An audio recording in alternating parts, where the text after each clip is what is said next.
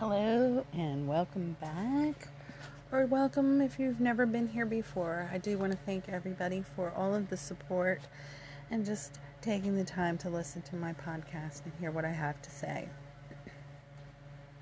Again, I do want to let you know that there is a trigger warning. I'm talking about a child abuse case today, and if that bothers you, please don't listen.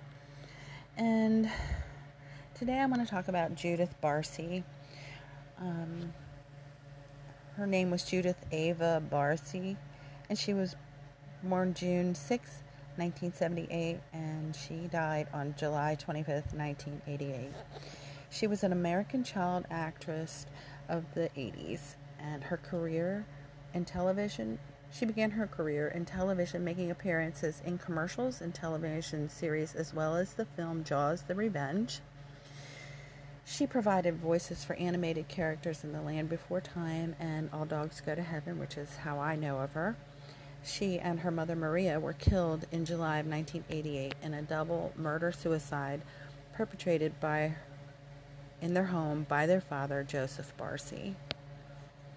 So, Judith was born in Los Angeles County in California on June sixth, nineteen seventy-eight, um, to Joseph and Maria, who were both immigrants in the United States who fled the Hungarian People's Republic following the nineteen fifty-six uprising. The two of them immigrated at different times, and they met at a restaurant in California where Maria worked as a server, and both of them had been married before. Um, Maria Barsi began preparing her daughter Judith to become an actress when she was five. Barsi's first role was in Fatal Vision, pay, playing the role of Kimberly McDonald, and she went on to p- appear in more than seventy commercials and guest roles on television. As well as her career in television, she appeared in several films, like we had said, Jaws the Revenge. She was Ducky in The Land Before Time and Anne-Marie in All Dogs Go to Heaven. By the time she started fourth grade, Judith was earning an estimated one hundred thousand dollars per year, which she helped her family buy a three-bedroom house in West Hills, Los Angeles. And she was short for her age, uh, so she began receiving hormone injections at U C L A to encourage her growth. Her petiteness led casting directors to cast her as children that were younger than her actual age. And her agent, Ruth Henson, was quoted in the Los Angeles Times as saying, when she was ten, she's still playing seven and eight. As Judith's career success increased, her father, Joseph, who was an alcoholic, became increasingly angry and routine, would routinely threaten to kill himself, his wife, and his daughter. His drinking led to three arrests for driving under the influence of alcohol. And in December of nineteen eighty-six, Maria reported his threats and physical violence toward her to the police. After the police found no physical signs of abuse, she decided not to press charges against him. After the incident with the pres- police, Joseph reportedly stopped drinking but continued to threaten Maria and Judith. His various threats included cutting their throats as well as burning down the house. He also reportedly hid a telegram informing Maria that a relative in Hungary had died in an attempt to prevent her from leaving the United States with Judith.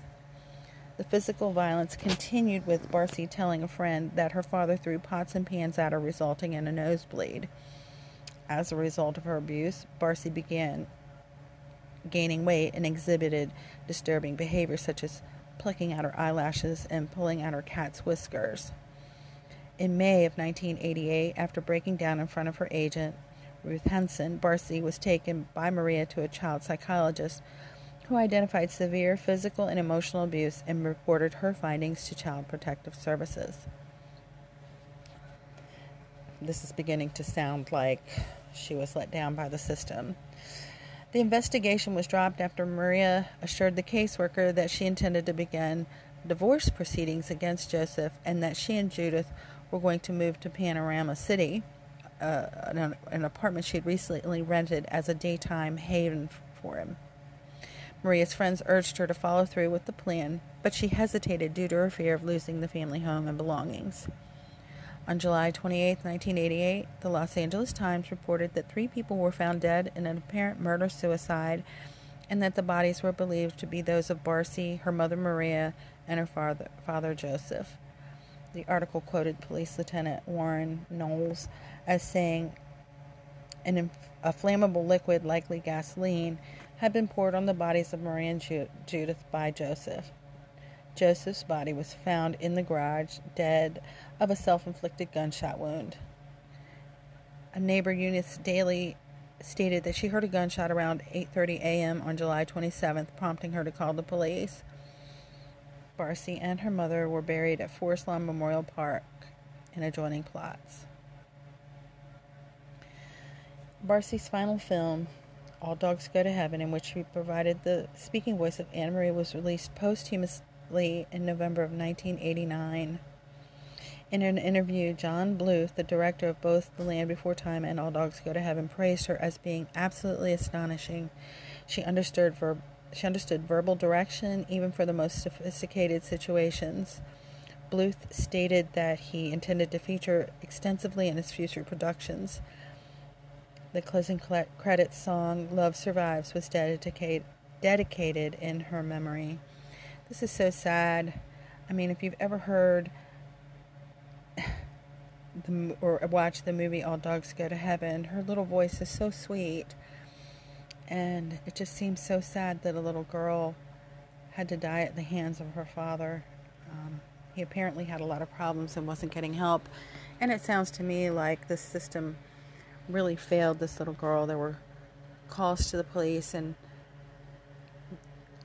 I mean, we can blame the mother, but I think her mother is very symptomatic of somebody who's being abused and making excuses or, or backing out of uh, the opportunity to press charges. You know, that's kind of typical, and sometimes the authorities need to take over when they suspect um, a situation of domestic violence, because the victim is not always able to stand up for herself and sometimes or himself, and sometimes they just won't.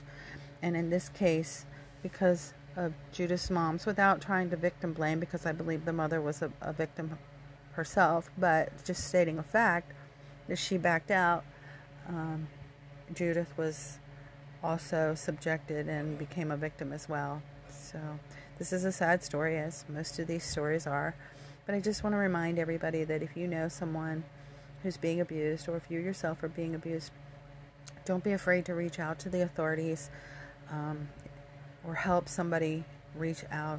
We need to keep talking about these things so that we can stop this tragic thing that happens in families. It's just awful. So anyway, I'm going to leave it here. Please stay safe, and I will talk to you again. Bye-bye.